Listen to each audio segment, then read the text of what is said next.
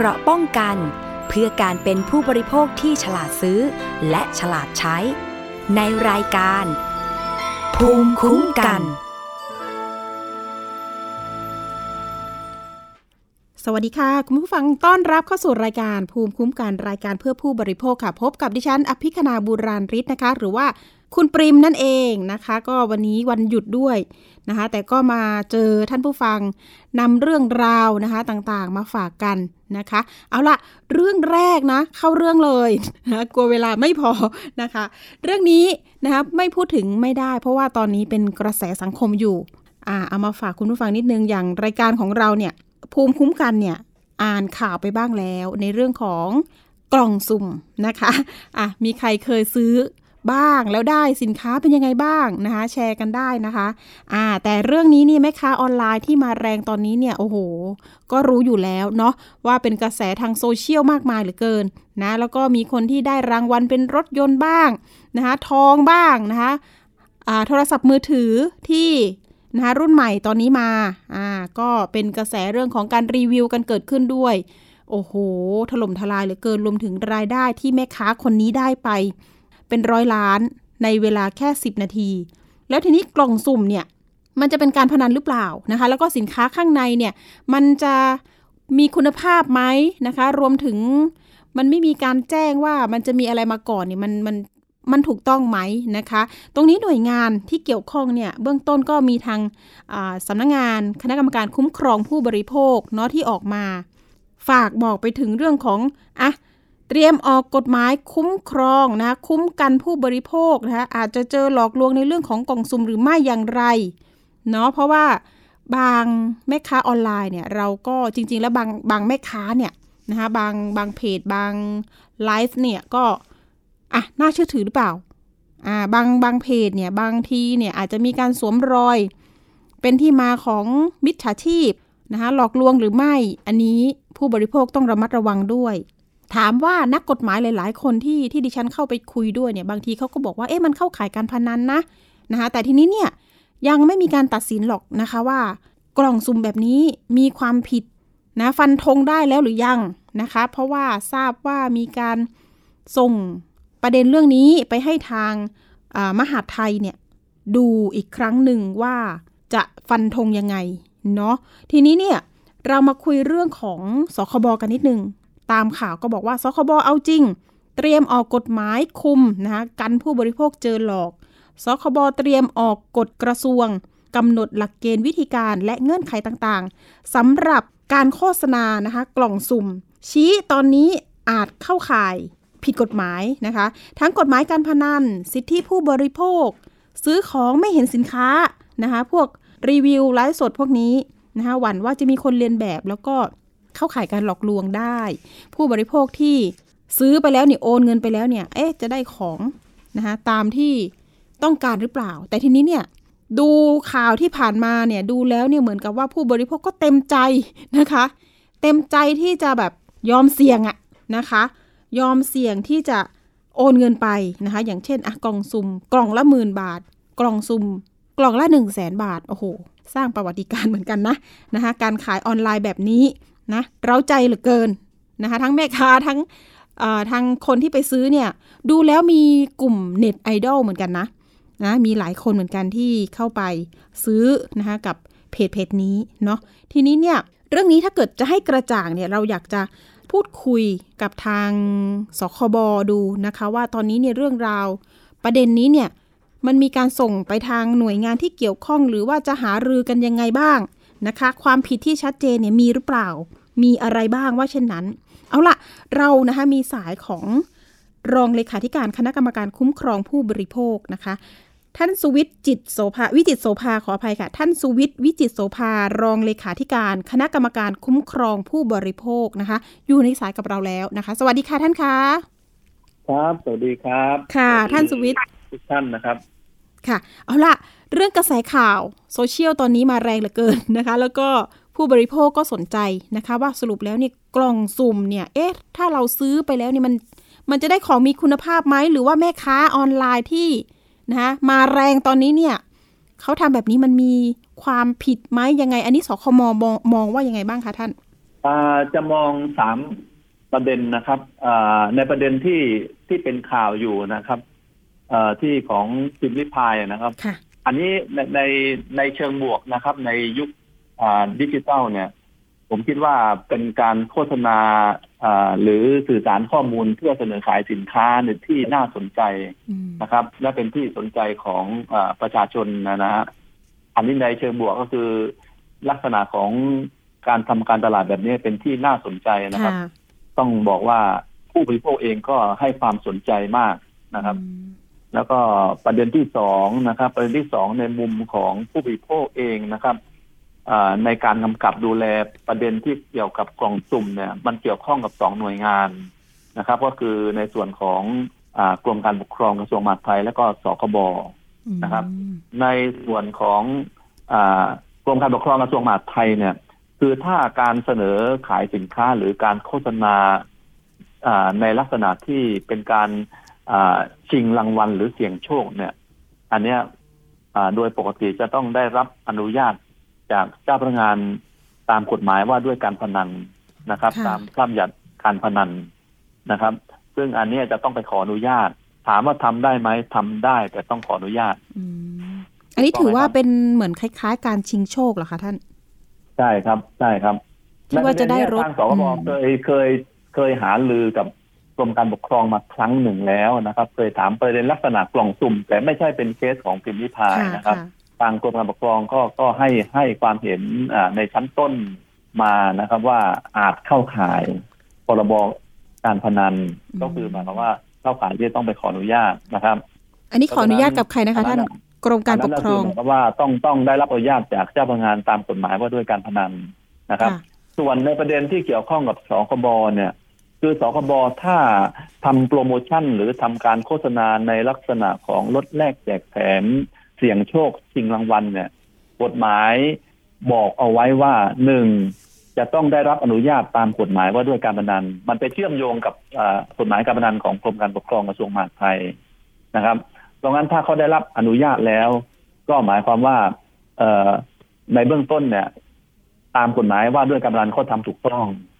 สองถ้าเขาได้รับอนุญาตแล้วเนี่ยเขาต้องระบุข้อความเงื่อนไขของการโฆษณา ให้เป็นไปตามกฎกระทรวงนะครับ ของสคบเขาเรียกว่ากฎกระทรวงว่าด้วยการโฆษณาฉบับที่ห้านะครับ ในเรื่องของการทำโปรโมชั่นลดแลกแจกแถมนะครับ จะต้องระบุนะครับ ให้ชัดเจนเลยนะครับ ว่าค่ะอ่าหนึ่งช่วงการทำโปรโมชั่นเนี่ย วันเดือนปีนะครับอ่าที่เริ่มต้นและวันเดือนปีที่สิ้นสุดของการจัดให้มีการเสี่ยงโชคหรือชิงรางวัลอืมนะครับ อันนี้ต้องมีวันเดือนปีที่เริ่มต้นและสิ้นสุดให้ชัดเจนนะครับสองประเภทหรือลักษณะของของแถม ของแถมพวกหรือรางวัลนะครับ ต้องบอกให้ชัดเจนจำนวนมูลค่าของของแถมอ่าหรือของที่ชิงโชคอ่าชิงโชคพวกเนี้ย มันมีมูลค่าเท่าไหร่อย่างไรนะครับ ต้องระบุให้ชัดเจนนะครับสามก็คือในช่วงเวลาของการจัดให้มีการเสี่ยงโชค หรือประกวดชิงรางวัลพวกเนี้ยเขาจัดอ่าขึ้นที่เขตไหนท้องที่ไหนค่ะนะฮะแต่ถ้าสมมติว่าเขามีการชิงโชคต่างๆ เนี่ยจะต้องระบุวันเวลาและสถานที่กำที่กำหนดไว้ในการทำการเสี่ยงโชค หรือการตัดสินการประกวดชิงรางวัลให้ชัดเจนด้วยเห็นไหมฮะอือฮึอันเนี้ยถามว่าหลักการตรงเนี้ยในเรื่องของกล่องซุ่มเนี่ย คือทางในในมุมของสคบเพื่อเป็นการคุ้มครองผู้บริโภคหนึ่งนะครับ ในเรื่องของการจัดทำโปรโมชั่นแบบนี้เรากำหนดรายละเอียดหลักเกณฑ์วิธีการเงื่อนไขเอาไว้ชัดเจน ทั้งนี้ทั้งนั้นเพื่อให้ผู้บริโภคเนี่ยได้รับความเป็นธรรมในเรื่องของการซื้อสินค้านะครับ เพื่อประกอบการตัดสินใจที่ถูกต้องนะครับสองก็คือว่าในการเสนอขายสินค้าหรือบริการเนี่ย ผู้บริโภคเนี่ยมี กฎหมายคุ้มครองก็คือมีสิทธิที่จะได้รับข้อมูลข่าวสารรวมทั้งอ่าคำพรรณนาที่เกี่ยวกับตัวสินค้า หรือบริการที่ถูกต้องครบถ้วนถูกไหมครับ เพราะงั้นเวลาเราจะซื้อของอะไร เราต้องมีเราต้องรู้ว่าสินค้านั้นเป็นสินค้าอะไร จะต้องระบุข้อมูลเกี่ยวกับการแสดงฉลากนะครับของสินค้านั้นออย่างถูกต้องครบถ้วนรวมทั้งราคาของสินค้าด้วยนะครับ แล้วการ แสแสดงราคาสินค้าเนี่ย อันนี้มันกำหนดไว้ชัดเจนอยู่แล้วในเรื่องของการแสดงฉลากของสินค้านะครับ ในประกาศของข้ามการว่าด้วยฉลากตามพระบัญญัติคุ้มครองผู้บริโภคนะครับ ระบุเอาไว้ชัดเจนประกาศปี 41 ว่า จะต้องระบุในเรื่องของอชื่อประเภทชนิดของสินค้านะครับผู้ผลิตผู้นำเข้าเป็นใครนะครับ รายละเอียดสูตร ในการที่เป็นส่วนประกอบของสินค้ามีอะไรบ้าง วันเดือนปีนะครับ ที่หมดอายุหรือที่ควรบริโภคก่อนรวมทั้งคำเตือนต่างๆ ในนั้นเนี่ยมันจะรวมถึงราคาของสินค้าอยู่ด้วย ต้องระบุนะครับ ต้องระบุเป็นภาษาไทยโดยหลักต้องระบุเป็นภาษาไทยที่สามารถอ่านเห็นได้ชัดเจน อันนี้เพราะงั้นเนี่ยในเรื่องของการให้ข้อมูลต่างๆ มันจะต้องชัดเจนนะครับโปร่งใสโดยหลักการแล้วนะครับ อันนี้ในในในในตัวกฎหมายจะเป็นในลักษณะแบบนี้ ในส่วนที่สคบดูแลอยู่นะครับ อันนี้ก็เรียนให้ทราบในเบื้องต้นก่อนครับค่ะ แล้วแม่ค้าอะเมื่อกี้ท่านเอ่ยชื่อไปแล้วเนาะพิมพ์ริพายอะเลยแล้วกัน ประเด็นนี้เนี่ยมีการขออนุญาตไหมคะท่าน ในส่วนนี้เองเนี่ย ทางสคบเองก็ยังไม่ยังไม่ทราบว่าคุณพิมพ์ริพายเนี่ยเขาได้รับอนุญาตจากกรมการปกครองแล้วหรือยังนะครับ แต่ว่าทางในในในส่วนของสบเราก็ได้มีการทำหนังสือสอบถามกรมการปกครองไปแล้วนะครับ ว่าในประเด็นดังกล่าวเนี่ยเข้าลักษณะที่จะต้องขออนุญาตตามกฎหมายว่าด้วยการประนันหรือไม่นะครับ ตรงนี้ยังไม่ได้รับคำตอบจากกรมการปกครองกระทรวงมหาดไทยนะครับแต่ผมเข้าใจว่าทางกรมการปกครองก็อยู่ในระหว่างของการดำเนินการในเรื่องนี้อยู่เหมือนกันนะครับ แต่ว่ายังไม่ทราบผลอาจจะมีเรื่องของขั้นตอนไหนออกไปนะครับก รมการปกครองอาจจะมีการส่งหนังสือไปสอบถามแม่ค้าออนไลน์ท่านนี้ได้ใช่ไหมคะท่านเขาเขาจะเป็นเจ้าพนักงานที่มีอำนาจที่จะเชิญมาพูดคุยทำความเข้าใจหรือว่าดำเนินการตามกฎหมายที่อยู่ในอำนาจหน้าที่ของกรมการปกครองอยู่แล้วนะครับ ในส่วนนี้ ทีนี้กล่องสุ่มแบบนี้ถ้าเกิดว่าผู้บริโภคมองว่าเฮ้ยตื่นเต้นดีนะคะเต็มใจที่จะซื้ออันนี้มองว่ายังไงคะท่าน อันนี้คือคือเป็นอ่าก็เป็นสิทธิ์ของผู้บริโภคนะคือคืออ่าไม่มีใครไปสามารถที่จะห้ามผู้บริโภคได้นะครับ เอ่อเขาเขามีสิทธิ์ที่จะซื้อแต่ว่าถ้าเขาซื้อแล้วสมมุติว่าเขาไปเอฟสินค้าแล้วเนี่ยนะตามโปรโมชั่นที่มีการนำเสนอแล้วเนี่ย ปรากฏว่าได้สินค้าไม่ตรงได้สินค้าไม่เป็นไปตามที่แจ้ง หรือว่า แล้วแต่ทางผู้ขายจะส่งข้อมูลมาให้ ถ้าเขาถ้าเขาตกลงยินยอม อันนั้นก็เป็นเงื่อนไขระหว่างผู้ซื้อและผู้ขายนะครับ ก็ขึ้นอยู่กับทางผู้บริโภคที่จะตัดสินใจนะครับเพียงแต่ว่าในในส่วนของสคบเองเนี่ยเราก็พยายามให้ข้อมูลกับผู้บริโภคนะครับ ว่าก่อนที่จะตัดสินใจซื้อสินค้านะครับ คุณเราจะต้องพิจารณาอะไรบ้างนะครับ ว่าสินค้านั้น เป็นสินค้าอะไร ราคาเท่าไหร่นะครับ แล้วมีสรรพคุณคุณประโยชน์นะครับ ที่จะนำมาบริโภคก่อนที่เราจะตัดสินใจซื้อนะครับ ว่ามันมันก็ต้องมีข้อมูลรายละเอียดอะไรบ้างอันนั้นเป็นเป็นสิทธิของบริโภคที่ที่สามารถที่จะรู้ แต่ว่าถ้าเขาไม่ระบุให้ชัดเจนนะครับ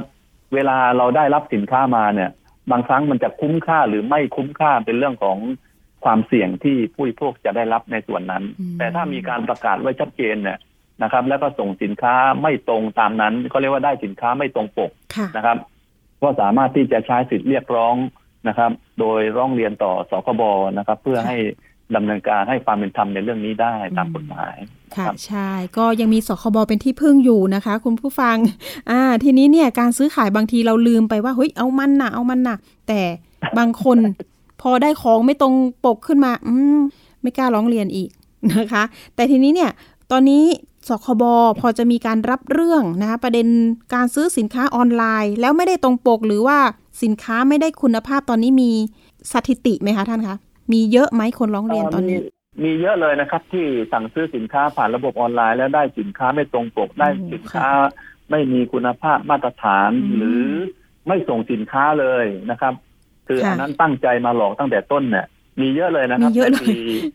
ในปีหกสี่เนี่ยนะครับ เราได้รับเรื่องร้องเรียนมาประมาณแปดพันเรื่องนะครับ ในเรื่องของซื้อสินค้าผ่านระบบออนไลน์นะครับ อันนี้ในในภาพรวมๆแต่พูดพูดถึงในเคสที่เป็นข่าวเนี่ย ก็ก็เรียนว่ายังยังไม่ยังไม่มีเรื่องร้องเรียนเข้ามานะครับ เคสที่เป็นข่าวเรื่องกล่องสุ่มในขณะนี้ยังไม่ยังไม่มีนะครับ ที่ที่เป็นประเด็นข่าวใหญ่เนี่ย แต่แต่มีเจ้าอื่นไหมคะกล่องก็อาจจะมีความเชื่อถือกันในระหว่างในระหว่างแฟนคลับผู้ซื้อก็ได้นะครับ แล้วก็คุณพิมรี่พายเองเขาคงรักษาภาพลักษณ์ของเขาในระดับหนึ่ง ผมก็จะว่าอย่างนั้น เพราะงั้นในส่วนนี้ยังไม่มีเรื่องร้องเรียนเข้ามา ก็คือนะครับแต่อย่างไรก็ตามในในส่วนของสบเราเราเองจำเป็นที่จะต้องให้ข้อมูลกับผู้บริโภคนะครับ ที่ถูกต้องครบถ้วนว่า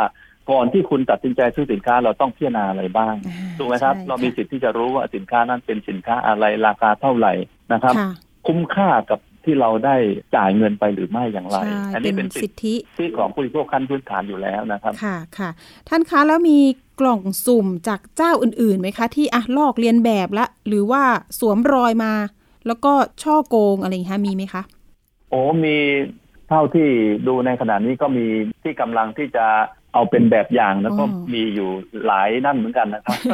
หลายเจ้าอยู่ใช่ไหมคะอ่ามีมีการ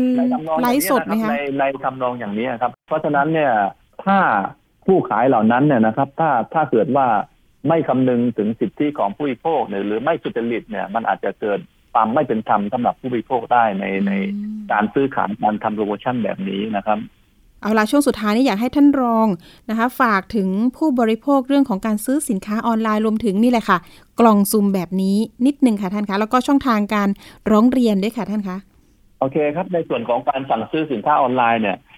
ก่อนที่เราจะตัดสินใจซื้อเราดูความน่าเชื่อถือของผู้ขายก่อนนะครับ โดยเฉพาะแพลตฟอร์มหรือช่องทางที่เราซื้อเนี่ย เราควรที่จะซื้อจากเว็บไซต์ หรือผู้ประกอบธุรกิจหรือผู้ขาย ที่ได้รับการจดทะเบียนเป็นธุรกิจตลาดแบบตรง หรือธุรกิจอีคอมเมิร์ซจากสคบหรือจากกระทรวงพาณิชย์ก่อนนะครับสองนะครับ เราจะต้องอดูรายละเอียดเงื่อนไขอะไรต่างๆ ให้ชัดเจนนะครับ เกี่ยวกับตัวสินค้าต่างๆนะครับ เราอย่าอย่าเห็นแต่ว่าในโปรโมชั่นลดแลกแจกแถมนะครับ บางทีที่ลดมากๆ บางทีก็น่าเป็นห่วงเหมือนกันนะครับ อาจจะไม่มีสินค้าอยู่จริงก็ได้ อาจจะนำมาสู่ปัญหาที่เกิดขึ้น หลังจากที่เราโอนเงินไปแล้วเนี่ยอาจจะมีปัญหาเกิดขึ้นได้นะครับ แล้วถ้าเกิดว่าเราเราสั่งซื้อสินค้าจากที่ผู้ประกอบการที่จดทะเบียนเนี่ยอย่างน้อยเนี่ยมีความมั่นใจเลยนะครับ ว่าเขามีตัวตนที่ชัดเจนถ้าหากว่ามีปัญหาขึ้นมาเนี่ยก็สามารถใช้สิทธิ์ร้องเรียนต่อสคบได้ ซึ่งถ้าซื้อจากแพลตฟอร์มพวกนี้ที่จดทะเบียนเนี่ยประมาณเจ็ดสิบแปดสิบเปอร์เซ็นต์สคบสามารถที่จะเคลียร์ได้นะครับ สามารถที่ไกล่เกลี่ยจบในชั้นของสคบได้ เพราะงั้นในผ่านโซเชียลทั้งหลายเนี่ยผ่านแพลตฟอร์มต่างประเทศพวกนี้ต้องระวังนะครับผู้ซื้อต้องระวังเลยอันนั้นในประเด็นที่หนึ่งประเด็นที่สองเรื่องกล่องสุ่มนะครับ อันนี้ก็ก็ผมคิดว่าฝากผู้บริโภคที่จะใช้วิจารณญาณในการในการสั่งซื้อสินค้าในในแพลตฟอร์ม หรือในวิธีการขายแบบนี้ด้วยนะครับ ถ้าท่านมั่นใจนะครับ ในตัวผู้ขายว่าท่านจะได้รับสินค้า นะครับ หรือจะได้รับสิทธิประโยชน์ต่างๆ ตามที่เขาเสนอเนี่ย ท่านก็สามารถสั่งซื้อได้นะครับ สามารถที่จะสั่งซื้อได้ แต่ถ้าเเรายังไม่แน่ใจนะครับ อันนี้ควรจะศึกษาข้อมูลให้รอบคอบว่าสินค้าที่เราจะได้มันมีอะไรบ้าง มันคุ้มค่าไหม อันนี้เราต้องมีภูมิกันในตัวเองตามหลักปรัชญาเศรษฐกิจพอเพียงนะนะครับ เราจะต้องอมีเหตุมีผลมีภูมิคุ้มกันแล้วก็พอประมาณนะครับ บางทีเราสั่งซื้อสินค้ามาเราไม่จำเป็นอะนะครับ แต่เราต้องสูญเสียเงิน เป็นหลักพันหลักหมื่นหลักแสนอย่างนี้ครับ อันนี้ก็ก็ฝากพิจารณาด้วยแล้วกัน อย่างไรก็ตามนะครับ ถ้าของผู้บริโภคเนี่ยไม่รับความเป็นธรรมนะครับ หรือจะปรึกษากับสคบนะครับ สามารถร้องเรียนหรือสอบถามได้ที่สายด่วนหนึ่งหนึ่งหกหกหรือสามารถร้องทุกในระบบร้องทุกออนไลน์ก็ได้นะครับ สคบก็ยินดีที่จะ ให้บริการหรือให้คำปรึกษากับทางผู้บริโภคตลอดเวลาครับ ค่ะ เยี่ยมเลยมีศูนย์รับเรื่องเรียบร้อยแล้วนะคะสคบของเรา เอาละค่ะ วันนี้ขอบคุณนะคะ ท่านรองสุวิทย์วิจิตโสภารองเลขาธิการ คณะกรรมการคุ้มครองผู้บริโภคมาก ๆ เลยค่ะ ขอบคุณนะคะท่านคะด้วยความยินดีครับขอบคุณครับ สวัสดีครับ สวัสดีค่ะอะ ได้ข้อมูลครบถ้วนนะคะ แล้วก็เป็นภูมิคุ้มกันให้ท่านผู้ฟังท่านผู้ฟังนะคะ หลายๆ คนได้เลย เพราะว่าตอนนี้เนี่ยซื้อขายออนไลน์มาแรงเหลือเกินนะคะ แล้วก็นี่แหละค่ะใช้วิจารณญาณนะคะ ในการซื้อเลือกซื้อกับนะคะผู้ค้าที่อะน่าเชื่อถือเนาะท่านก็บอกไปแล้วเรื่องของแพลตฟอร์มต่างๆ ด้วยนะคะ ก็ถ้าเกิดว่าผู้ค้าที่จะ จดทะเบียนเนี่ยก็สร้างความมั่นใจให้กับลูกค้าก็ดีเยี่ยมเลยนะคะ กับสคบก็ได้หรือว่า ตอนนี้ตำรวจไซเบอร์ก็รับลงทะเบียนอยู่นะคะอ่าอันนี้ฝากกันไปด้วยไปดูเว็บไซต์ของทางเจ้าหน้าที่ของตำรวจไซเบอร์ได้ Facebook นะคะ บอกว่าอะลงทะเบียนผู้ค้าออนไลน์นะคะ เท่าที่ดิฉันจำได้ก็คือเว็บไซต์ touch.com hightech crime นะคะ เข้าไปได้เลย อันนี้ลงทะเบียนผู้ค้านะคะ ถ้าเกิดว่าเราได้หลักฐานตรงนั้นการลงทะเบียนเรียบร้อยแล้ว นี่ก็สามารถเอามาโชว์หน้าร้านได้ cap มาใส่กรอบไว้เลยก็ได้นะคะ หรือว่าถ้าเกิดผู้ค้าไม่เชื่อใจนะคะ ก็ให้เขาเข้าไปตรวจสอบรายชื่อร้านได้กับตำรวจไซเบอร์นะคะ รวมถึงทางสคบเนี่ย ก็มีให้ลงทะเบียนแล้วก็ตรวจสอบได้เช่นกันนะคะ หน่วยงานรัฐของเราก็ยังคง support ข้อมูลตรงนี้ แล้วก็สร้างความปลอดภัยให้กับผู้ซื้อมากขึ้นนะคะ เพื่อที่จะได้สินค้าที่ดีนะคะ แล้วก็ตรงปกด้วยนะคะ เอาละค่ะ เรื่องต่อไป เรื่องนี้นะคะเป็นถ้าเกิดว่าอนาคตของเราเนี่ยอาจจะเปลี่ยนไปใช้เหรียญดิจิทัลได้นะ แต่ทีนี้เนี่ยเราอยากจะมาเล่าให้ฟังว่าเอ๊ะเหรียญดิจิทัลเนี่ย มันจะมีอิทธิพลอะไรกับประชาชนสังคมไทยหรือในอนาคต แต่ทีนี้ที่นำมาพูดคุยเนี่ยมันมีปัญหาเกิดขึ้นนะคะ ช่วง 2 ปีที่ผ่านมานะคะ ก็มีนักลงทุนเก่งกำไรต่างๆเนี่ยไปซื้อขายนะคะสินทรัพย์ดิจิตอลปรากฏว่าก็มีเรื่องของบริษัทที่เขาเรียกอะไรนะ มาดูแลเรื่องนี้นะคะ ก็ล้มไปอะแล้วมันจะมีการแก้ไขได้ยังไง รวมถึงถ้าเกิด ผู้ที่สนใจนะคะจะซื้อเหรียญสินทรัพย์ตรงนี้เนี่ยจะมีภูมิคุ้มกันยังไง จะต้องรู้อะไรบ้างนะคะ เอาละเดี๋ยวเราไปฟังรายงานปัญหาเรื่องนี้ แล้วก็เดี๋ยวเรามาพูดคุยกับอดีตผู้ก่อตั้งบริษัทที่ทำเกี่ยวกับสินทรัพย์ดิจิทัลกันค่ะ ตัวแทนผู้เสียหายที่เคยลงทุนในสินทรัพย์ดิจิทัลกับบริษัทคอยแอสเซสจำกัด ตั้งแต่ 2 ปีที่ผ่านมาออกมาตั้งข้อสังเกต หลังจากแต่ละคนได้รับอีเมลจากบริษัทกฎหมายแห่งหนึ่ง ที่เข้ามาเป็นคนกลาง เพื่อคืนสินทรัพย์ดิจิทัลดังกล่าว หลังจากบริษัทคอยแอสเซสจำกัด ปิดตัวลงไปตั้งแต่ปี 2562 โดยให้แต่ละคนต้องแสดงหลักฐานการเป็นเจ้าของเหรียญผู้เสียหายคนนี้บอกว่าได้ส่งหลักฐานต่างๆ และยืนยันตัวตน ส่งไปตามที่บริษัทกฎหมายแจ้ง หลังจากดำเนินการเสร็จแล้ว กลับไม่ได้รับเงินสินทรัพย์คืน ต่อมาทราบว่าเมื่อวันที่ 29 พฤศจิกายนที่ผ่านมา บริษัทกฎหมายดังกล่าวประกาศยุติบทบาทการเข้ามาดูแลสินทรัพย์ดังกล่าวเขาก็ปฏิเสธไปเพราะว่าเขาบอกว่าเหรียญทั้งหมดอะเขาคิดเป็นค่าบริการที่เขาดูแลนะครับผมก็บอกว่าคุณจะคิดค่าบริการดูแลได้ไง เราไม่ได้เป็นอยู่ในคู่สัญญาของคุณถูกไหมครับ คุณไปสัญญากับทางคอแอสเซทเองว่าคุณจะดูแลเหรียญไว้ เพื่อคืนให้กับเจ้าของตัวจริง แต่สุดท้ายคุณไม่ได้คืนมาที่เรา คุณบอกว่าคุณไปหักค่าบริการ ผมไม่รู้ข้อตกลงระหว่างคุณ แต่นั่นเป็นสินทรัพย์ของผม ผมต้องได้คืนมาเต็มจำนวน ถูกไหมครับ ทางด้านนายสุวรรณัฐยามดีอดีตผู้ก่อตั้งบริษัทคอยแอสเซสจำกัด ออกมายอมรับในความผิดพลาดในอดีต และบอกถึงสาเหตุที่ปิดตัวไปเมื่อปี 2562 เนื่องจากมีปัญหาภายในบริษัท และส่งผลให้ไม่ได้รับใบอนุญาต จากสำนักงานคณะกรรมการกำกับหลักทรัพย์ และตลาดหลักทรัพย์หรือกลตกลตจึงสั่งให้คืนสินทรัพย์ให้กับลูกค้าหรือนักลงทุน ต่อมามีลูกค้าที่ไม่ได้สินทรัพย์คืนเป็นจำนวนมาก ซึ่งสินทรัพย์ที่ลูกค้าไม่ได้รับมอบคืน เยอะที่สุดนั่นก็คือ JFIN Token ซึ่งทำให้ผู้เสียหายเดินเรื่องฟ้องร้อง เมื่อปี 2563 สามารถติดตามเหรียญดิจิทัล คืนมาได้ประมาณ 2 ล้านกว่าเหรียญโทเค็นและได้คืนกันในชั้นศาล โดยส่งมอบให้ทางบริษัทกฎหมายซึ่งเป็นบุคคลที่ 3 รับหน้าที่ดูแล และดำเนินการส่งคืนให้แก่ผู้เสียหาย แต่ล่าสุดทราบว่าผู้เสียหายบางส่วนยังไม่ได้รับสินทรัพย์ดังกล่าวคืน จึงขอคำชี้แจงจากบริษัทกฎหมาย ซึ่งทราบว่ามีการหักค่าดำเนินการ หรือค่าบำเหน็จจากของกลางร้อยละสิบทุกเดือน นั่นในสัญญานี่ผมไปคุยกับฝ่ายกฎหมายทุกคนมันไม่ชัดเจนเลย ก็ทนายบางคนเนี่ยบอกว่ามันโมฆะด้วยซ้ำเพราะมันคือสัญญาปณีประนอมนะฮะมันคือสัญญาปณีประนอมไม่ใช่สัญญาจ้างเรื่องแรกนะเรื่องที่สองเนี่ยต่อให้มันเป็นสัญญาจ้างก็จริง คู่สัญญาคือผมกับบริษัทกฎหมายถูกไหมครับเขามีสิทธิ์ต้องมาวางบินกับผม มาวางค่าใช้จ่ายกับผมนะเรียกเก็บค่าใช้จ่ายกับผมนะ แต่ไม่มีสิทธิ์ไปหักเงินของกลางตรงนั้น ซึ่งทรัพย์สินตรงนั้นไม่ใช่ของผม เป็นของลูกค้าผมอีกทีหนึ่งอ่ามันคือทรัพย์สินที่มีเจ้าของ เบื้องต้นทีมข่าวสถานีประชาชนไทย PBS ประสานไปยังตัวแทนบริษัทกฎหมาย ที่เข้ามาเป็นคนกลางคืนสินทรัพย์ดังกล่าวให้กับผู้เสียหายว่าที่ผ่านมาได้คืนสินทรัพย์ดิจิทัล ให้กับผู้เสียหายที่มีหลักฐานชัดเจนไปแล้ว 20 คน และอ้างว่าเหรียญที่ได้รับมาไม่เพียงพอที่จะคืนให้กับผู้เสียหายทั้งหมด เพราะบางคนหลักฐานไม่ครบถ้วน ส่วนการเรียกเก็บค่าดำเนินการบริษัทกฎหมายอ้างว่า เขามีสิทธิ์หักค่าบำเหน็จสินจ้าง ร้อยละสิบทุกเดือน เพราะติดต่อนายศิวนัทไม่ได้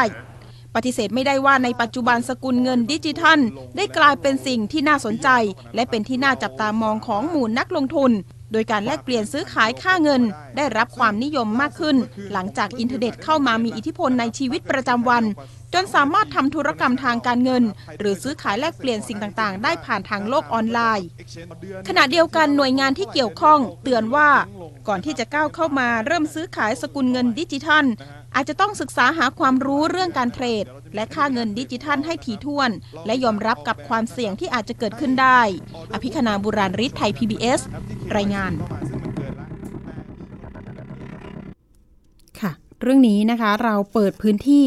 ให้ทุกฝ่ายนะ จริง ๆ แล้ว 2 ปีที่แล้วเนี่ยเคยมีผู้เสียหายแล้วก็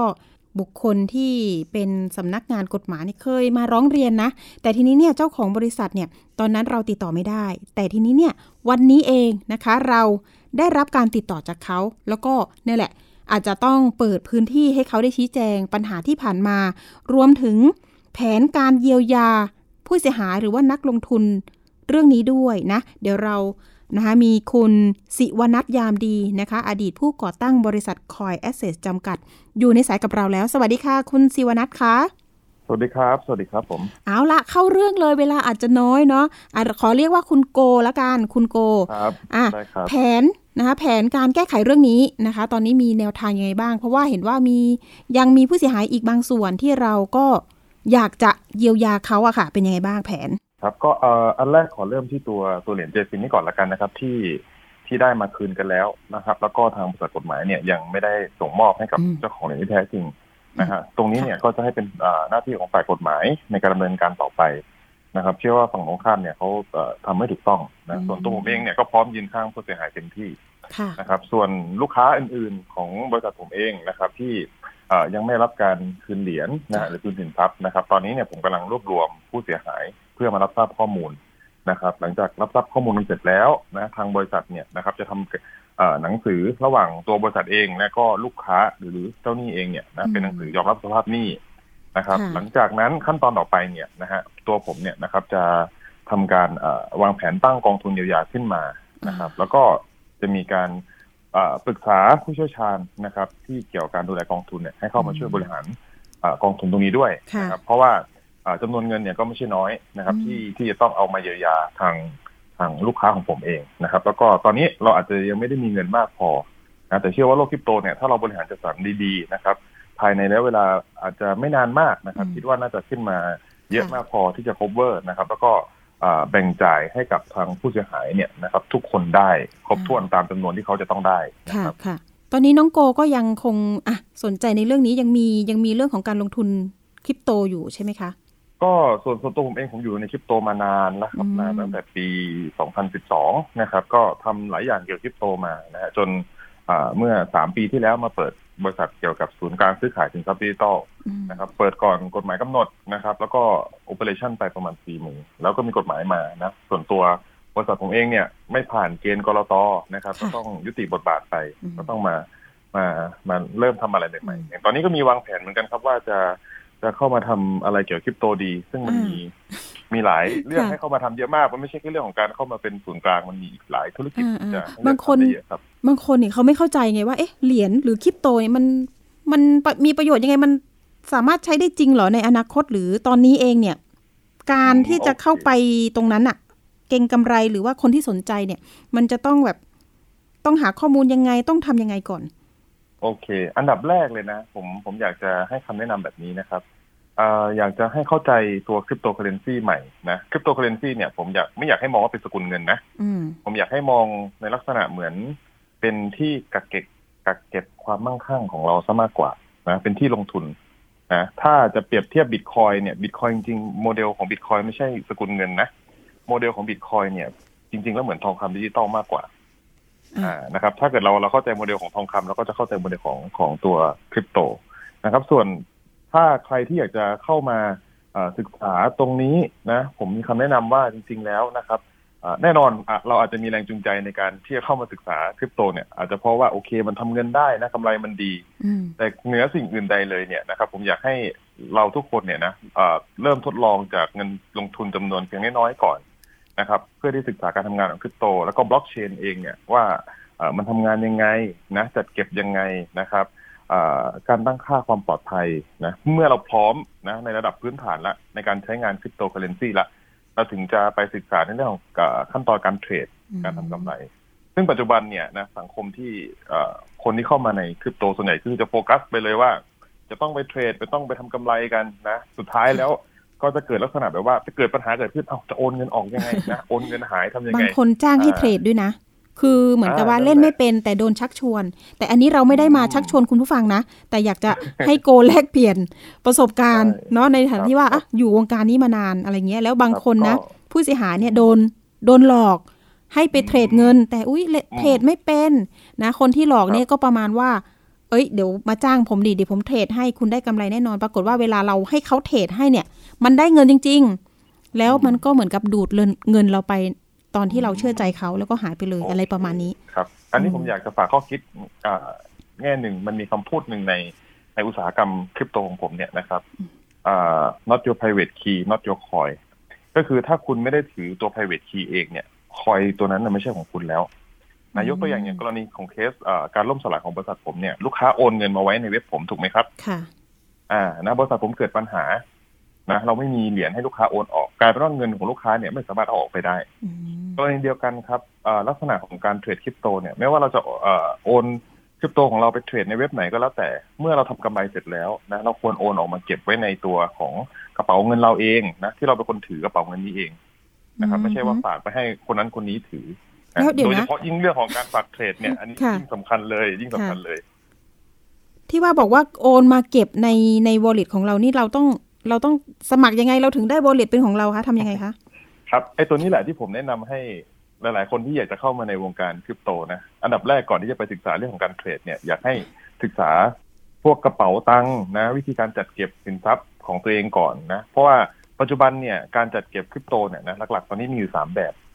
แบบแรกเนี่ยนะครับก็คือเราเปิดบัญชีนะกับ exchange ต่างๆนะอย่างตอนนี้ในไทยก็มี exchange หลายเจ้าที่ได้รับเอ่อใบอนุญาตนะศูนย์กลางซื้อขายเนี่ยเราเก็บเงินกับเขาไว้แล้วโอนเงินเข้าไปกับเขาซื้อเสร็จปุ๊บเราก็มีคริปโตอยู่ในบัญชีของเราถูกไหมครับอืมแต่เงินตรงนั้นเนี่ยมันอยู่ในในในกระเป๋าเขานะ เพียงแต่จะชื่อเจ้าของเหรียญนะเป็นของเรา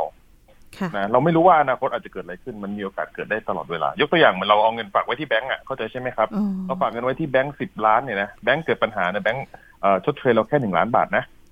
อ่าอ่านะครับ ให้ให้นึกภาพแบบนี้แล้วกัน แต่ถ้าเราเนี่ยนะครับเราซื้อคริปโตเองนะแล้วเราก็โอนกลับมาไว้ที่ wallet ของเราเองนะซึ่งตรงนี้เนี่ยผมว่ามันปัจจุบันนะครับ ข้อมูลตรงนี้เนี่ยมันสามารถหาดูได้เยอะมากแล้วอืมนะเราอาจจะเซิร์ช Google ดูแล้วกันค่ะว่า wallet คริปโตเป็นแบบไหนนะ private wallet เป็นแบบไหน hardware wallet เป็นแบบไหน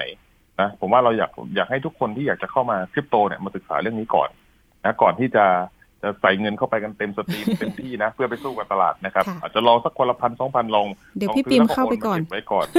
ใช่พี่ปิมเข้าไปก่อนพี่ปิมเออพี่ปิมลองเข้านี้ก่อนแล้วกันนะอะนะอย่านะอย่าเลยพิ่งใช่ไหมปไปอืมเขาเรียกว่าไปซิ่งนะถ้าวงการนี้เขาเรียกอย่าเพิ่งไปซิ่งมากไปถ้าเราซิ่งยังไม่มากรู้ว่า วิธีการไฟแรงจัดเก็บ อ่า เงินของเราค่ะยังไงคือคริปโตเนี่ยนะพิเศษกว่าหุ้นอืมหุ้นเนี่ยเราโอนเงินไปเล่นในตลาดเข้าใจใช่ไหมครับค่ะเราก็จะได้ตัวเลขที่อยู่ในพอร์ตของเราอืมแต่คริปโตมันมีความพิเศษมากกว่านั้น เราโอนเงินค่ะไปซื้อในตลาด เราสามารถเอาเงินคริปโตของเราเนี่ยออกจากตลาดมาไว้ในมือถือเราได้ อ่า หรือมาไว้ในคอมพิวเตอร์ของเราได้นะ คนที่สามารถเข้าถึงเงินตรงนั้นอาจจะมีเพียงแค่เราคนเดียว แต่นี่แหละนี่คือคีย์สำคัญที่ที่อยากให้หลาย ๆ คนที่เนี่ยย้ำอีกรอบหนึ่งอยากให้หลาย ๆ คนนะที่จะเข้ามาในในวงการคริปโตเนี่ยวงการนี้ศึกษาเรื่องนี้ก่อนเลยนะครับ ก่อนที่จะไปว่าโอเค เราจะทำกำไรกับมันยังไง เพราะเชื่อว่าถ้าเราไปโฟกัสข้ามจุดนะ เราไปโฟกัสว่าโอเค เราจะทำกำไรจนเราทำกำไรเป็น แต่เราไม่รู้จักวิธีรักษากำไรของเราให้มันปลอดภัยเนี่ยนะเราทำเงินมาได้สิบล้านเงินสิบล้านก็มีโอกาสหายได้นะครับ อย่างเคสเมืองนอกเนี่ย บางคนเขาเงินเขาหายกันทีนะเขาหายกันเป็นร้อยล้านนะโอ้โหแล้วแล้วต้องบอกอย่างนี้ครับ ในวงการคริปโตหรือบล็อกเชนเนี่ยไม่มี call center นะ ถ้าสมมติบิตคอยเรามันหายไปนะ เราไม่สามารถโทรไปหา call center ของบิตคอยโอ้โหว่านี่เออคืช่อวยความตามให้หน่อยเสี่ยงนะค่ะใช่เนี่ยครับเพราะฉะนั้นเนี่ยเอาแล้วทำไงไม่ให้อยากเสี่ยงค่ะ อ่าทำไงไม่เสี่ยงนี่ไงกลับมากลับมาที่อะเรื่องเรื่องแรกว่าก่อนที่เราจะจะเก็บมาไว้ที่เราปสนใจอืมอ่านะครับก่อนที่เราจะไปสนใจมันว่ามันทำเงินยังไงนะค่ะให้สนใจให้ไปศึกษาก่อนว่า เรามันใช้งานยังไงก่อนอืมบิตคอยโอนมาเก็บยังไงให้ปลอดภัยนะครับ อ่าอีเทเรียมโอนมาเก็บยังไงให้ปลอดภัยคริปโตเคอเรนซีนะฮะโอนออกมายังไงให้ปลอดภัยไปเก็บไว้ที่ไหนปลอดภัยดี ไปเก็บไว้ที่ไหนที่อ่าโจรกรรมไม่สามารถเข้าถึงได้อืมหรือเกิดความเสียหายเกิดขึ้นจากระบบนะค่ะเงินตรงนี้ก็ยังอยู่กับเราอยู่ะรับ ในอนาคตแหละสำคัญที่สุดเลยอ่าในอนาคตอาจจะต้องซื้ออะไรนะ ด้วยเหรียญอ่าอนาคต อนาคตอาจจะใช่ครับ อนาคตอาจจะมี เราอาจคืออย่างนี้ผมมองว่าคริปโตเนี่ยยังไงยังไงมาแน่ๆผมพูดเรื่องนี้เมื่อห้าปีที่แล้ว เชื่อไหมผมไปพูดสอนที่มหาลัยน้องๆนักศึกษายังนั่งมองตาปิดๆอยู่เลย มองตาตอนนี้เอ้ยเนี่ยงงกลายเป็นว่าเอ่อตอนนี้กลายเป็นว่าเอ้าร้านนั้นก็รับชำระด้วยอ๋อคริปโตร้านนี้ก็รับชำระด้วยคริปโต ห้างนั้นก็รับห้างนี้ก็รับ ซึ่งมันมาแน่ๆในอนาคต แต่การที่ว่าเราจะเอาเงินคริปโตมาใช้ให้มันปลอดภัยเนี่ยอ่านี่แหละคือขั้นตอนว่าจะใช้ไงให้ปลอดภัย นี่คือสิ่งที่คนที่อยากจะเข้ามาจริง ๆ นี่คือสิ่งแรกเลยที่ควรศึกษาอืมครับผมโอเค เวลาหมดพอดี อ่าน้องโกโอเคยังไงครับตอนนี้ก็เห็นบอกมีแผนเรียบร้อยแล้วเนาะถ้าเกิดใช่คนครับที่จะใช่ครับเข้าไปร่วมในการเยียวยานะคะมีครับผมอีเมลใช่ไหมอ่าบอกได้เลยอีเมลก็จะเป็นเอ่อ s i l n a t g o b e y o n d outlook com นะครับ s i v a n u s g o b e y o n d at outlook com นะครับ ก็สามารถส่งอีเมลมาได้ว่าเป็นลูกค้าผมค่ะที่เคยใช้บริการเว็บไซต์ Coin Asset นะแล้วก็ยังไม่ได้รับเงินเอ่อจากเว็บออกไปนะส่งข้อมูลมานะครับ ผมก็จะได้ได้เอ่อแจ้งข้อมูลของกองทุนให้ฟังว่าเรากำลังจะทำอะไรกันต่อประมาณนี้ครับ เอาละวันนี้ได้ข้อมูลดีๆนะคะ ขอบคุณมากนะคะ น้องโกครับ สิวันัทผมครับยามดีนะคะ อดีตใช่ครับผู้ก่อตั้งบริษัท Coin Access จำกัดเป็นกำกำลังใจให้เนาะคนที่ครับพยายามที่จะแก้ไขนะคะให้ดีขึ้น เอาละขอบคุณมากค่ะ ครับพี่ขอบคุณครับ สวัสดีรับค่ะค่ะ เอาละเวลาน้อยเหลือเกิน เดี๋ยวเราไปช่วงต่อไปกันเลย ช่วงคิดก่อนเชื่อกับดรแก้วกังสดานอัมภัย นักพิษวิทยาและคุณชนาทิพย์ไพรพงศ์นะคะ วันนี้มีข้อมูลเรื่องของกินทุเรียนกับเหล้าเป็นอันตรายเพราะอะไรนะคะ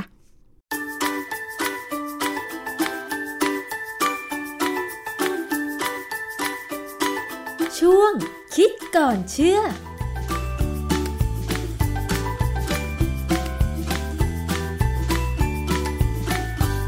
พบกันในช่วงคิดก่อนเชื่อกับ ดรแก้วกังสดานนภัยนักพิษวิทยากับดิฉันชนาทิพย์ไพรพงศ์นะคะ วันนี้เราจะมาคุยกันเกี่ยวกับเรื่องของการกินผลไม้เช่นทุเรียน กับเครื่องดื่มแอลกอฮอล์ค่ะ ซึ่งเราอาจจะเคยได้ยินข้อมูลกันมาบ้างแล้วนะคะว่า อย่ากินทุเรียนกับเหล้าเพราะว่ามันจะทำให้คนกินนั้นเนี่ยอาจจะ ได้รับผลกระทบทางด้านสุขภาพ เช่น กินแล้วอาจจะมีอาการเมาหนักกว่าเดิมนะคะหรือว่าช็อกนะคะแต่ว่าเรื่องของการกินผลไม้เช่นทุเรียน ซึ่งมันหวานแล้วมี เขาเรียกว่ามีพลังงานสูง กับเครื่องดื่มแอลกอฮอล์เนี่ยมันอันตรายอย่างไร และเราจะหลีกเลี่ยงอย่างไรนะคะ ต้องไปฟังกับอาจารย์แก้วค่ะ ตรงนี้มันเป็นเพราะอะไรคะอาจารย์ คือความจริงเนี่ยมันไม่ใช่เรื่องของพลังงานสูงหรือไม่สูงหรอกมันเป็นเรื่องของสารที่เราเรียกว่าไฟโตนิวเทรียน หรือพฤกษเคมีที่อยู่ในทุเรียนค่ะนะฮะคือผมไปดูข้อมูลแบบเนี้ยคือเขาพูดกันมานานแล้ว เราก็ไม่รู้ว่า เอ๊ะมันเป็นเพราะอะไร ก็เลยไปดูว่ามีมีบทความหนึ่งชื่อ inhibition of aldehyde dehydrogenase enzyme by durian นะ fruit extract ในวารสาร Food Chemistry ปี 2009 นะ นักวิจัยเนี่ยเขาศึกษาเลยว่า เอาสารสกัดธรรมชาติ ที่ไม่ละลายน้ำนะ คือในทุเรียนเนี่ยมันจะมีสารธรรมชาติอยู่ อย่างน้อยก็สองกลุ่มธรรมดาเนี่ยสารที่สกัดด้วยน้ำได้กับต้องสกัดด้วยตัวทำละลายอินทรีย์ค่ะนะออกมา คือเรารู้ว่าทุเรียนเนี่ยมีกลิ่นแรงอือฮึซึ่งกลิ่นเหล่าเนี้ยเวลาพวกนักเคมีหรือคนที่อยู่ค่อนข้างจะชินกับเรื่องกลิ่นของอาหารเนี่ยนะเราจะรู้เลยว่ากลิ่นแบบนี้ต้องเป็นพวกทำกรรมฐานแน่ๆค่ะคือมันมีกลิ่นที่รุนแรงนะฮะอันนี้เขาก็ เอาสารสกัด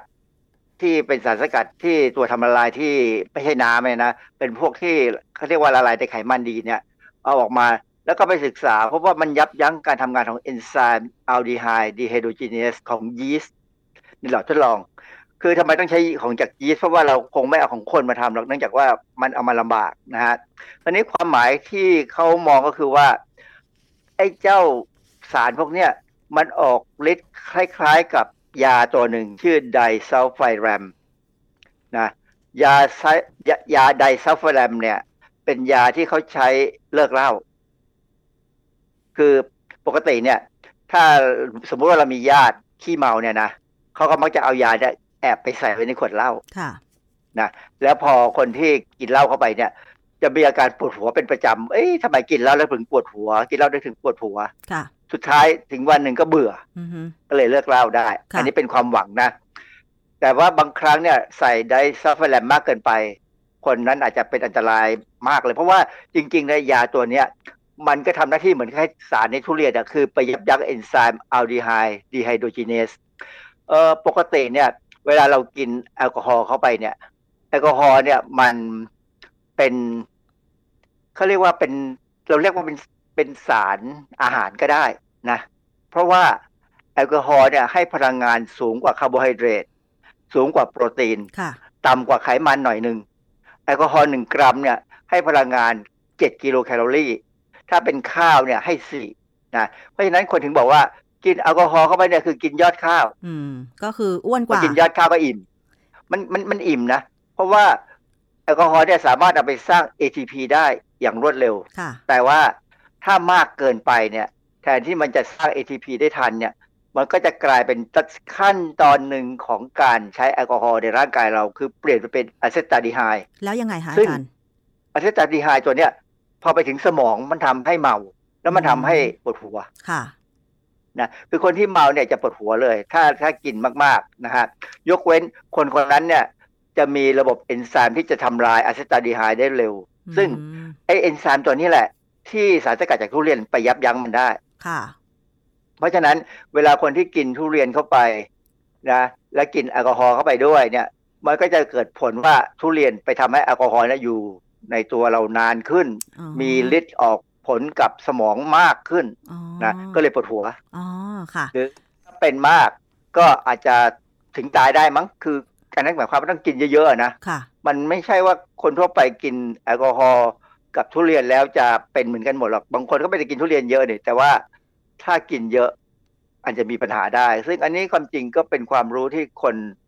ในกระทรวงสาธารณสุขเขาก็รู้นะค่ะเขาก็พยายามพูดอยู่เหมือนกันค่ะแต่ว่าคนเราเนี่ยพอหน้าหนาวเนี่ย ก็จะก็ก็ตั้งวงใช่ไหมแต่นี่ตั้งวงแล้วกินทุเรียนเป็นแกล้มนี่คงน้อยนะไม่เยอะหรอกไม่มียกเว้นค่ะอาคนจารย์คนที่ประหลาดประหลาดอะค่ะ อาจารย์สรุปแล้วในทุเรียนมีสารอะไรบ้างนะคะ เออมันสะเป็นสารกลุ่มของซัลเฟอร์นี่แหละ ซึ่งเขาไม่ได้แยกตัวออกมาว่ามันเป็นตัวอะไรนะ เพราะเขาสกัดด้วยสารสกัดอินทรีย์ ซึ่งมันเอาพวกเนี้ยเป็นสารที่ไม่ละลายน้ำแต่สารตัวเนี้ยสามารถจะเอาสารสกัดเนี่ยสามารถจะยับยั้งการทำงานของ aldehyde dehydrogenase ซึ่งเป็นเอนไซม์สำคัญมากที่จะเป็นตัวเปลี่ยนอัลดีไฮด์ให้กลายเป็นอะซิเตตซึ่งเอาไปใช้เป็นพลังงานในร่างกายเราได้ค่ะ เพราะฉะนั้นเอ่อคนที่กินเหล้าเนี่ยก็ไม่ควรกินทุเรียนห รือแม้กระทั่งลำไยก็ตามลำไยนี่ก็อาจจะมีสารกลุ่มเดียวกับพวกซัลเฟอร์เหมือนกัน ถ้ามีใครลองทำดูก็อาจจะเจอผลคล้ายๆกันเหมือนกัน อืมค่ะ ทีนี้อาจารย์แล้วอย่างเวลาที่อาจารย์บอกว่า ถ้าอากาศหนาวเนี่ย คนก็คิดว่าดื่มแอลกอฮอล์จะทำให้ร่างกายอุ่นขึ้น แต่ถ้าเกิดว่ากินมากๆ ถึงแม้ว่าจะไม่กินคู่กับทุเรียน เพราะว่าดิฉันก็คิดว่าไม่มีใครกิน แอลกอฮอล์ร่วมกับทุเรียน เพราะว่าทุเรียนมันแพงหนึ่งเนาะแล้วก็มันออกเฉพาะช่วงหน้าฝน ซึ่งก็ไม่ใช่ช่วงหน้าหนาวอย่างเงี้ยอาจารย์ อันเนี้ยคือออคิดว่าถ้าสมมติว่ามันกินในระดับหนึ่ง จนกระทั่งจะมีผลกระทบเนี่ยอย่างข่าวล่าสุดที่ที่มีคนตายเพราะดื่มเหล้าควบคู่ไปกับการกินลำไยสามกิโลกรัมอย่างเงี้ยอาจารย์ แบบนี้มันมากเกินไปไหมเออมันผิดปกติอยู่แล้วเพราะลำไยนี่ถ้าพูดตาม ทย์แผนจีนเนยนะมันเป็นอาหารที่ทำให้ร้อนเนี่ยค่ะมันทำให้เราเกิดความร้อนคือมันความจริงถ้ากินลำไยอย่างเดียวหน้าหนาวเนี่ยอาจจะดีนะเพราะมันทำให้เกิดความร้อนได้นะค่ะพอสมควรแล้วมันให้พลังงานสูง แต่ว่าพอไปเจอกับแอลกอฮเจออเหล้าล์เนี่ยเออมันอาจจะไม่ดีด้วยกันนะนะมันอาจจะร้อนเอ่อกับร้อนผมใช่ไหมอาจารย์ จนทำให้ร่างกายมันร้อนขึ้นใช่ไหมอาจารย์ ร้อนคูณคสวามองจริงเนี่ยมันมันก็ไม่น่าถึงจะเป็นอย่างนั้นหรอกเพียงแต่ว่าเหล้าเนี่ย คือปกติคนที่ก่อนที่เขาจะหลับ กินเหล้าแล้วเมาแล้วหลับเนี่ยเขามักจะไปฉี่เยอะไปเข้าปัสสาวะเยอะอ๋อมันทำให้ร่างกายเสียน้ำอ๋อนะแล้วเสียเกลือแร่ไปซึ่งบางคนเนี่ยเป็นมาก แล้วพอเขาหลับไปเนี่ยที่เป็นปัญหาคือว่าไม่ได้แต่งตัวพร้อมจะรับลมหนาวที่มันมากลางคืนอ๋อมักจะหนาวตายก็มี ที่เขาบอกว่ากินเหล้าพอมันร้อนปุ๊บ ก็มักจะถอดเสื้อผ้าแล้วนอน ใช่ไหมบางอย่างผู้ชายบางคนก็อาจจะถอดเสื้อแล้วนอน แล้วพอตกดึกมายิ่งอากาศหนาวๆไม่มีใครมาห่มผ้าให้ ก็เลยตายไปเลยอย่างนี้ใช่ไหมอาจารย์ มันมันอาจจะนั่นแหละเครียดเครียดความหนาวจนตาย ซึ่งเราก็เริ่มมีทุกปีนะปีละหลายๆครั้งนะที่สำคัญคือบางคนเนี่ยกินเหล้ากับน้ำหวาน คือถ้าผมถ้าผมจะต้องดื่มเหล้าเนี่ยนะผมก็มักจะผสมเหล้ากับโค้กเพราะมันมันอร่อยดี แล้วมันมีไม่ได้ผลกินไหมเพื่ออาจาเมารย์จริง ๆ เนี่ยเวลากินเข้าไปสองอย่างเนี่ยมันเป็นสารให้พลังงาน น้ำตาลเนี่ยมันเป็นตัวที่ถูกใช้เร็วกว่า เพราะฉะนั้นระบบที่จะใช้ อ่าอาหารที่กินเข้าไปเพื่อเป็นพลังงานเนี่ยจะไปมัวแต่ดูที่น้ำตาลก่อน ส่วนเหล้าเนี่ยก็จะปล่อยให้มันเป็นอะเซตาดีไฮด์ไปที่สมอง เพราะฉะนั้นจะเมามากกว่าปกติอ๋อมีหน้าที่เขาบอกว่า ถ้ากินเหล้าหรือเครื่องดื่มแอลกอฮอล์ที่หวานหวานๆมักจะเมามากกว่าปกติ เช่น มันจะมีเหล้าพื้นบ้านนะคะเขาเรียกว่าเหล้าน้ำขาวอะไรที่หมักเองอะสาเกสาโทอะไรอย่างนี้ใช่ไหมคะอาจารย์ครับพวกพวกที่ออกหวานๆเนี่ยหรือแม้กระทั่ง บางทีสมัยเด็กๆเนี่ยเวลาผม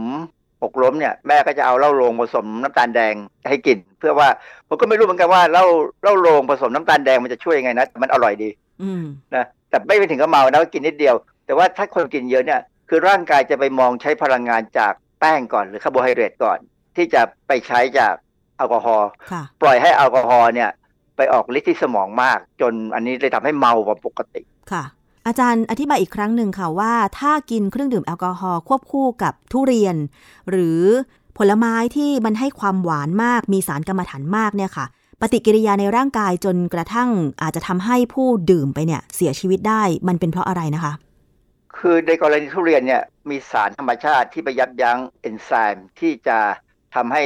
อัลดีไฮด์ที่มาจากแอลกอฮอล์เนี่ยถูกเปลี่ยนไปเป็นสารให้พลังงานคืออะซิเตตนะไปยับยั้งพยับยั้งเนี่ย เจ้าอัลดีไฮด์นี่ก็อยู่ในสมองนานกว่าปกติก็ทำให้เมามากทำให้สมองระบบประสาทนี่เริ่มมีปัญหานะฮะถ้าเป็นลำไยเนี่ยผมไม่แน่ใจแต่ลำไยก็อาจน่าจะมีสารบางตัวที่เป็นพวกซัลเฟอร์ หรืออัลดีไฮด์พวกเนี้ยคือมันอาจจะยับยั้งเอนไซม์อัลดีไฮด์ดีไฮโดรเจเนสได้ ซึ่งอันเนี้ยจะเป็นตัวที่ทำให้คนมีปัญหา แต่ว่าเราไม่ค่อยได้สนใจเรื่องนี้นะเรามักจะมองผลไม้ว่ามีประโยชน์ เรามักจะทำ การวิจัยเกี่ยวกับประโยชน์ของมัน แต่ว่าในแง่ของที่ผลที่เป็นผลเสียกับร่างกายเนี่ย เราไม่กล้าทำเท่าไหร่มั้งเพราะว่าถ้าทำไปแล้ว มันก็เอาไปตีพิมพ์ฝรั่งก็อาจจะบอกว่าเออผลไม้นี่ไม่ดีอะไรเงี้ยอืมค่ะ อาจารย์มันเคยมีข้อมูลไหมว่าผลไม้ที่รสหวาน แต่ละชนิดเนี่ยค่ะมีผลกับการดื่มเครื่องดื่มแอลกอฮอล์ควบคู่ไปไหมเพราะว่าอย่างเมืองไทยก็มีมะม่วงใช่ไหมยิ่งเป็นมะม่วงสุกก็หวานอย่างเงี้ย ซึ่งถ้าเรากินมะม่วงสุกตอนที่เราดื่มเครื่องดื่มแอลกอฮอล์จะมีผลไหมหรือแม้แต่ ถ้าเป็นเมืองนอกก็อาจจะมีเช่นองุ่นอะไรอย่างเงี้ยอาจารย์องุ่นนี่ปกติไม่ไม่ได้หวานมากเท่าไหร่อะนะมันก็พอสมควรเท่านั้นเองแล้วก็องุ่นนี่ถูกทำเป็นไวน์ก็เลยกินจบเป็นที่ไวน์ไปเลยกินง่ายใช่ไหมไม่ต้องไปกินสองอย่างนะแต่ว่าอย่างน้ำผลไม้นี่ปกตินักดื่มเขาก็คงไม่กินเท่าไหร่นะ มันโอกาสที่จะกินผลไม้แกล้มไปกับเหล้านี่คงน้อยมาก ยกเว้นมะม่วงเปรี้ยวมั้งมะม่วงดิบมั้งอาจจะเป็นไปได้ใช่ไหมแต่กินเพมะราะว่าม่วงดิบคนกินก็ไม่เหล้าเป็นอะไรใช่ไหมอาจารย์เออไม่เป็นไรไม่มีปัญหาเพราะว่ามันยังไม่เป็นน้ำตาลเท่าไหร่ยังเป็นพวกใยอาหารอยู่ยังไม่ค่อยมีการเปลี่ยนค่ะ คือคนดื่มเหล้าเนี่ยชอบกินของเปรี้ยว เช่นมะยมมะขามเออมะขามหรือเปียกมะม่วงดองจิ้มเกลืออะไรอย่างเงี้ยเออประประมาณนั้นน่ะเพราะฉะนั้นโอกาสที่จะมากินของสุกหรือกิน ก็อาจจะพอมีบางคนที่ประหลาดประหลาดแล้วคือ คนเราเนี่ยมันมีความประหลาดนะกินเหล้าแกล้มมะม่วงสุกเนี่ยเขาอาจจะเมามากกว่าปกติ อ๋อค่ะ แต่ไม่ถึงขั้นเป็นอันตรายถึงกับชีวิตใช่ไหมอาจารย์ ไม่ควรจะเป็นอย่างนั้น ยกเว้นกรณีทุเรียนออกมาแล้วกินทุเรียนเสร็จไปกินเหล้าเนี่ยได้เรื่องแน่ค่ะ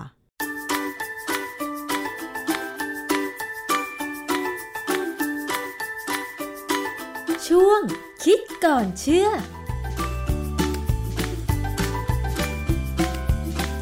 ค่ะนี่ก็เป็นข้อมูลความรู้ดีๆ จากดรแก้วนำมาฝากในช่วงท้ายนะคะ แล้วก็เรื่องของการเตือนภัยต่างๆนะคะ เดี๋ยวน้องปรีมอภิคณานะคะ จะนำมาฝากอีกครั้งหนึ่ง ซึ่งอาจจะเป็นวันพุธหรือวันศุกร์นะคะ วันนี้ก็ดำเนินรายการแทนคุณประพาสไปสลับวันกัน อันนี้ก็สับเปลี่ยนหมุนเวียนกันไปเนาะแล้วก็เดี๋ยวเรามาเจอกันนะคะอาจจะเป็นวันพุธหน้าเนาะวันนี้ก็ขอให้คุณผู้ฟังเที่ยวอย่างสนุกนะคะ แล้วก็เดินทางอย่างปลอดภัยรวมถึง มาตรการป้องกันโควิด -19 ด้วยนะคะ ก็ระมัดระวังกาดอย่าตกนะคะ วันนี้หมดเวลาแล้วลาไปก่อน สวัสดีค่ะ